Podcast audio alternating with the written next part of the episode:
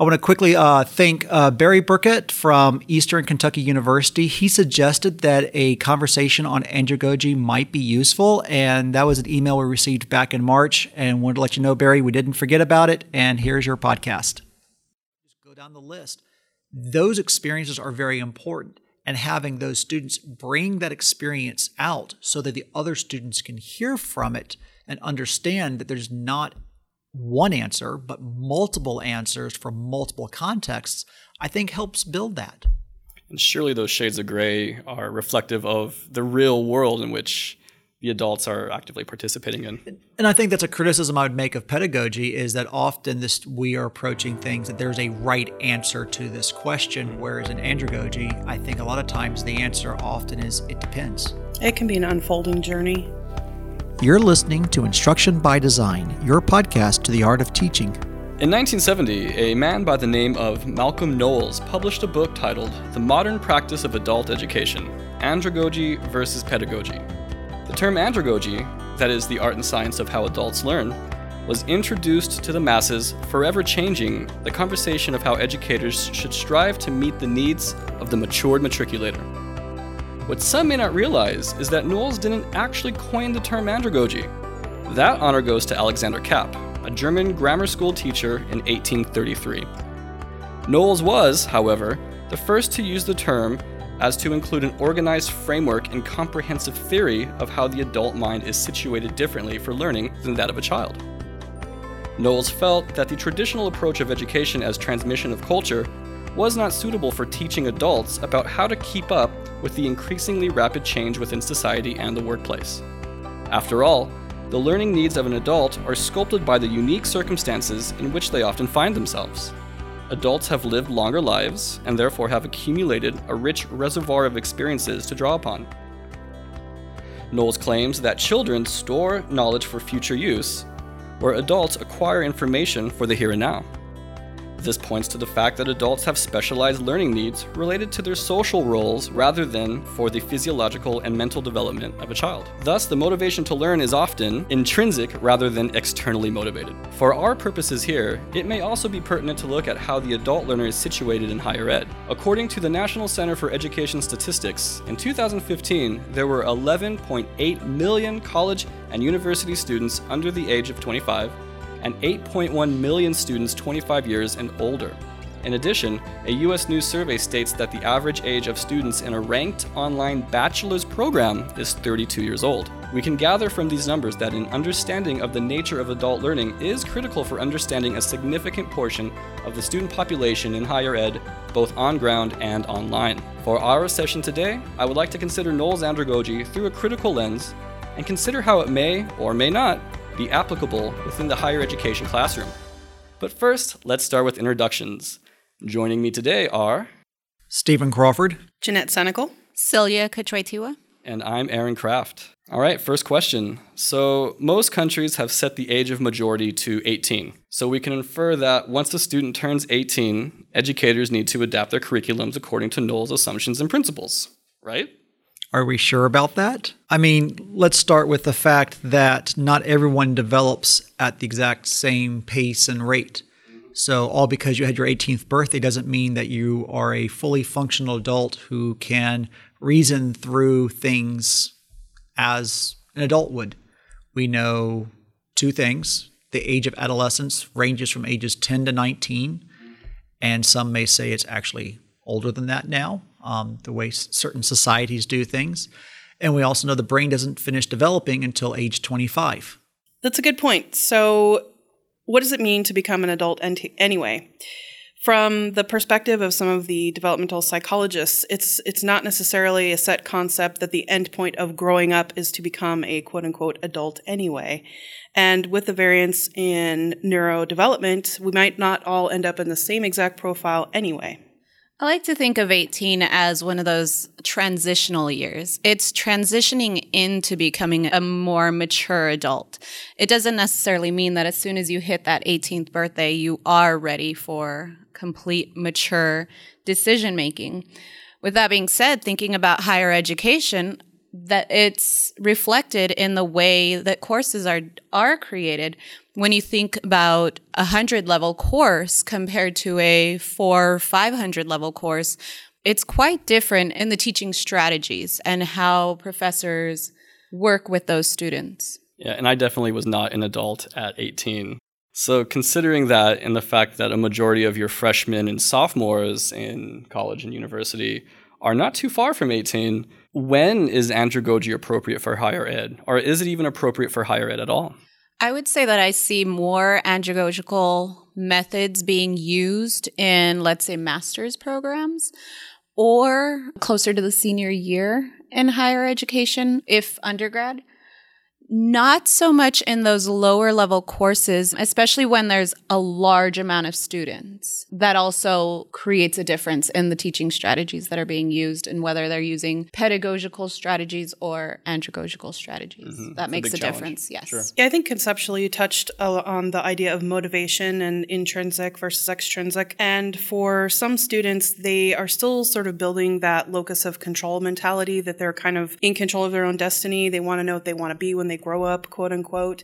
And some of that is the conversation that can occur when they're in college. They can start to learn about where they do want to get to and perhaps build some of that ownership. So it could be a parallel construction. At the same time, I think about the tenet of life experiences and bringing that to the educational experience through an andragogical approach. The problem is not even some of our graduate students have enough life experiences to leverage, uh, especially if they went straight from high school to college, straight from that undergraduate program immediately into an undergraduate program. And some of our PhD students don't have enough life experience to really leverage things. They, they need a different framework. But returning students, for an example, who are coming back to education, like in our nursing program with the post-bac, a number of our students in that program earned a bachelor's degree, went out to work, and then they're career changers. And so they're coming back into the nursing program. I think some of our graduate students in, in the nursing programs, they've worked in hospitals and in clinics for several years, in some cases, not all cases, and therefore they're bringing those experiences back definitely you need to have i think an andragogical approach makes a lot of sense because you need to leverage those life experiences and treat them as an adult but when you don't have those experiences now you have to come up with a framework to support a student who who needs to gain that Well, speaking of life experiences, uh, respect is a prime factor of Knowles' andragogy. Adults have a lot of personal experience and appreciate this being used as a learning resource. So, how can instructors honor the wealth of experience that the adult learner brings to the classroom? I, I would say one of the first areas I would recommend goes back to the locus control that Jeanette mentioned. From that point of view, ask questions in discussion boards or have projects where you're bringing your perspective into the picture. Even our 18 to 22 year old undergrads, that, that common domain of, of, of students, they have a cultural experience, when, especially when we talk about, you know, community health. You know, they may have come from a well to do, higher socioeconomic uh, status or from a different one. And it's like, how do we deal with that population? If you grew up white, how do you how do you address that uh, uh, community? If you grew up grew up Hispanic, if you grew up, just go down the list. Those experiences are very important, and having those students bring that experience out so that the other students can hear from it and understand that there's not one answer, but multiple answers from multiple contexts, I think helps build that. And surely those shades of gray are reflective of the real world in which the adults are actively participating in. And I think that's a criticism I would make of pedagogy is that often this we are approaching things that there's a right answer to this question, mm-hmm. whereas in andragogy, I think a lot of times the answer often is it depends. It can be an unfolding journey. So I learned something by reading Jane Vella's Taking Learning to Task. It's a wonderful book about well, a lot of it's based on adult learning principles, and it talks about how to create learning tasks that utilize the learner's experience. Uh, particularly, the first task um, of any general learning task is what she calls inductive. And this is where you uh, basically ask an open question to the learner about their experiences with the subject matter. right? And it's quite simple, actually. Um, I, I recall not too long ago we were giving a quick workshop on Blackboard here at the beginning of the semester, and one of the questions that we had listed was, "Tell us your experience with working or with teaching online, or working within an LMS, something to that effect." Right. So right there, you're already legitimizing their experience up to that point, and you're having them recall it, which orients them to not only what they know, but to where you're about to take the lesson. I think good instructional design principles will always leverage prior knowledge um, regardless if you're doing pedagogy or andragogy. Um, whatever learning theory you're applying, it often, you know, good instructional design will build off of prior knowledge. Well, Stephen, you're helping me with the transitions here. So this is a great lead to our next question. Knowles has been accused of unnecessarily dichotomizing child and adult learning. Case in point, the very title of his book is The Modern Practice of Adult Education Andragogy versus Pedagogy. Another case in point, Knowles assumes that pedagogy is synonymous with subject centered learning, while andragogy requires problem solving activities. So, my question here is Is Knowles guilty of exalting the status of the adult learner at the expense of child education? I'm not sure about that, but I try to think a little bit about how this fits in sort of a constructivist learning theory framework where whether they're adults or or children or whatever, there's some understanding that if they're taking ownership of their learning, they're building on what knowledge they already have, they're constructing understanding that makes sense to them, and perhaps there's room and there's intervention and techniques that can speak to both of those populations? I think in children's learning, the only difference is that it's more guided. It can have options to allow for exploration and self directed learning. It's just that the instructor has to be a little more prepared for how they move through that exploration. The children are going to need a little more structure Yes. and support, perhaps, than the adult learner, possibly. So, can children learn by problem solving, or is that strictly an approach for the adult learner? That is definitely an approach that children do need in their learning. Um, that's a life skill, problem solving. So, why shouldn't children be practicing that skill just as much as an, an adult does? Yeah, we can arm them with techniques and frameworks and procedures to do that. Again, some of that structure may just be more explicit and robust than you might necessarily arm your traditional adult learner with. So, Celia, question for you. Um, with your experience in K 12, how do you see some of the big differences from what we would consider a definite pedagogical uh, environment versus higher education, which may be somewhat to completely andragogical? What are some of the differences you see in the two? The biggest difference I see is the structure and the guiding. I'm seeing it more and more. Higher ed instructors are seeing that some guidance is needed in some instructional techniques. And, and that seems to make sense with some of the literature showing that maybe some of our freshmen and sophomore students, especially, are not as mentally developed as, say, their peers were 15, 20, 30 years ago. Again, I go back to that 18 year old, you know, being transition. It's a transition year. You're moving from a lot of constructivist um, learning in, let's say, high school to all of a sudden you're supposed to be sitting in this 300 student lecture course where you're just a listener and you're not doing anything necessarily with the learning at that time. So you do need to provide some sort of transition and I think more and more instructors are starting to learn that with within higher ed. I think I could sum that concept up as like it's cognitive and behavioral maturity. We make an assumption that our younger learners don't have that yet, and we make an assumption similarly that our college students do have a certain level of behavioral and cognitive maturity and can handle those other tasks that go along with learning. What about the digital native and technology? Is this changing that dynamic where perhaps this digital native generation is more self directed? If they want to know something, they can get on their phones and figure out how to Google it, for example. I don't believe in the digital native. There's no such thing in my opinion. I, I don't think anybody's a digital native, but that's that's my opinion. I I think there's probably going to be some differing opinions on that. Wary of labels. I'm pretty sure I've used digital native in one of our co- uh, podcasts before. I'm going to read from, I actually got that question from uh, Distance Education, a Systems View of Online Learning by Michael G. Moore and Greg Kearsley. This classic view of the distinction between adult learners and children may be breaking down due to the influence of technology and media. For example, Prensky, 2010, argues that digital natives, in quotes, want a lot more self control and less direction in their learning activities. Similar arguments are made by others, so the characteristics described for the adult learner may be increasingly true for distance learners of all ages. If anything, I would suggest that perhaps this sort of population we're thinking about digital natives are a little bit more perhaps consumer oriented. They're used to being able to consume information rapidly at high paces.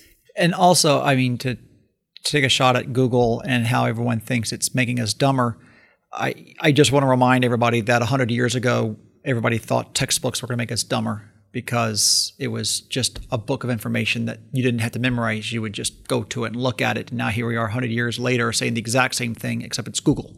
And we exalt the textbook. Of course. I like to go back to learning style. And whenever I think of the term digital native and everyone past this specific date are probably learning the same way or have the same learning style, I end up having to disagree because I do a comparison with my own children. They're four years apart, both born in as millennials, or wait, what is the term now? Generation. I've lost track of the, the labels. latest generation. uh, one has no technological skills whatsoever. He does not understand how to really work a computer. He's very basic on most um, most computer skills. Whereas my daughter, who was born four years later, is very technology savvy. Now, does that mean one is brighter than the other? No. Does that mean that one learns differently? Yes. And I think in every aspect, with every student, you can't make the assumption that just because they are younger means that they learn a specific way. Let me ask this Is it unnecessary to acknowledge the experience that an 18 year old or younger brings to the classroom. I mean, as Stephen said earlier, they have yet to have life experience. Uh, well, we're talking generally speaking, of course. They don't have the life experience of a quote unquote adult. So is it even necessary to bother asking them, what do you know about this subject or prying for that knowledge? I think that is. And uh, I'm going back to my technology that a lot of assumptions are made now that every student who comes in is ready to be taught using computer tools or uh, technology tools. And that's not necessarily correct. There are still a lot of students out there who don't have or who are lacking some of those skills given their own life experiences. Maybe they didn't have a lot of experiences up through their um, in their education that provided a lot of those computer skills so that they're ready now. Um, so making that assumption when they get to college that they have all had that same experience, you can't make that ex- assumption. And you do have to find out what is their prior knowledge, where are they sitting in any topic. And I think this is something where motivation from the andragogical principles come into play. Um, I think of my own kids, how they probably couldn't do a spreadsheet to save their life. Whereas if they had to do a PowerPoint presentation or edit photos or edit video, they could do it no big deal. I mean, there there was a motivation to do something. And I think maybe that's probably something we should look at in higher ed is not assume that again, I think anybody under the age of 30, we should not assume that they're a fully developed adult who has all the life skills to do everything that we're going to ask for them. But to discount the fact that they do have some experiences and some life skills that could be brought into play. The problem is is that goes against the idea of the factory system of education where everyone moves as a cohort together. And I think that is probably the real crux of pedagogy versus andragogy in undergraduate higher education. I think you're making a good argument too for doing some preliminary assessment of where your people, your learners are at, regardless of whether they're younger or older or anywhere in between. And maybe the framing isn't so much about using life experiences to inform their learning, but also to help them articulate their goals for the learning in that course or that module or that circumstance so that even if they don't have the experience, they can look to a time when they will or they will use their learning toward an experience. And and you know, and talking about using that knowledge, I think programs like pre-licensure nursing where you have the opportunity to use those skills very quickly in a simulation where you get a chance to practice before going into a clinical environment, I think is very important. I, I, you know, I when you think of engineering, if all you do is look at engineering drawings and go over everything you need to know about engineering, and you don't actually get to practice those skills into your capstone, that could be a year and a half, two years, depending on how your program is run. And so having that ability to practice sooner rather than later, I think is very important, going back to active learning. Okay. Well, as stated earlier in uh, 2015, 8.1 million, that's nearly half, of university and college students were 25 years of age or older. So, with that in mind, I would like to offer instructors who might be listening something tangible and immediately, immediately applicable for their courses. So I want to briefly go through Knowles' four principles of andragogy and get your suggestions on how you could implement each one in the classroom. Bonus points if your suggestion can apply to face-to-face, hybrid, and online contexts. All right. So number one, adults need to be involved in the planning and evaluation of their instruction. Ooh, can I go first? Please. Back to that sort of assessment thought. But um, if there's room within your content area or or your overall approach to the course, sometimes giving those learners a little bit of autonomy in deciding either uh, how they'll be assessed or if there's an opportunity to do some sort of authentic project or something that speaks to those interests, even if not life experiences yet, may help them to be more self invested in the outcomes of the course. I agree, allowing them to create their own focus.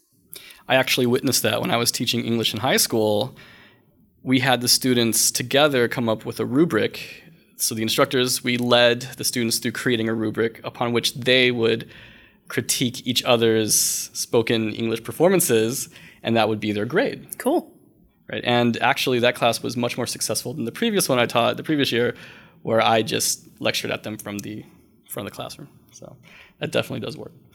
Okay, number two adults learn through doing even if they make mistakes. Legos and sticky notes, they never go out of style. I think that's where course projects really come into play, mm-hmm. and and the fact that if you have certain milestones to evaluate during the project, so you can get that feedback and self correct, milestones is very important. Mm-hmm. Uh, take it from a project planning standpoint. Yeah, exactly. And, you know, and I think that's important. I think that's important for all students, I would say, not necessarily just adult learners, but, you know, if I'm working with faculty who have an, who has an online course where their students are distributed into other communities and you know this is an opportunity to where they can investigate their own community and bring the real world back into the classroom. Great advice.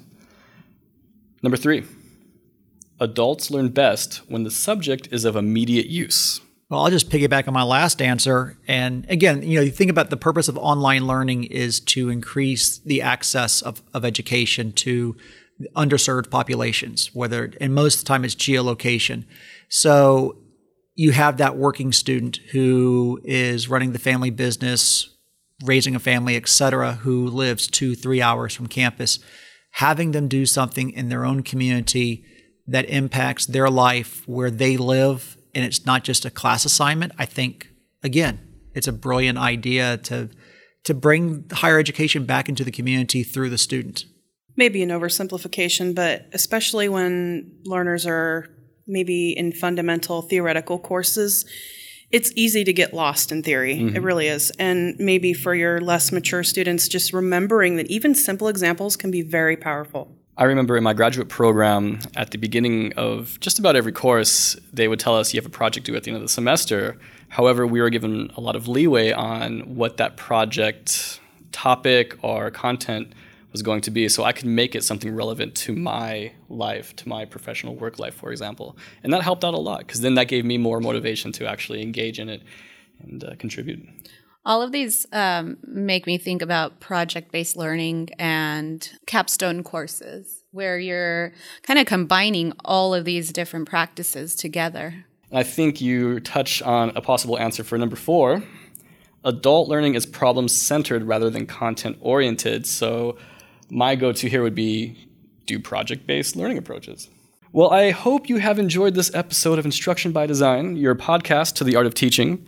If you would like to learn more about andragogy and the adult learner in general, then you are off to a good start.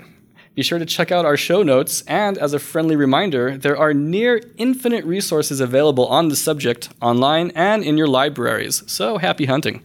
I would like to give a big thanks to our listeners for joining us today in our conversation with Jeanette Senecal, Celia Kuchwaitiwa, Stephen Crawford, and myself, Aaron Kraft. I also want to acknowledge our producer, he despises the term adult learner and much prefers the expression ripened neophyte instead. Ricardo Leon. You can reach us on Twitter at IBD underscore podcast.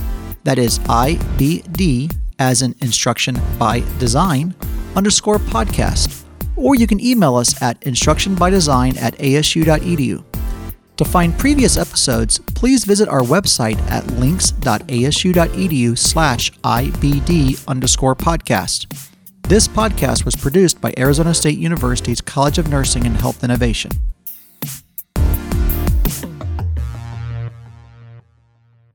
Okay, so can our next topic be the underlying gynagogy? I was waiting for that the whole. And then I interrupted. This is actually a serious bit you want to add into there.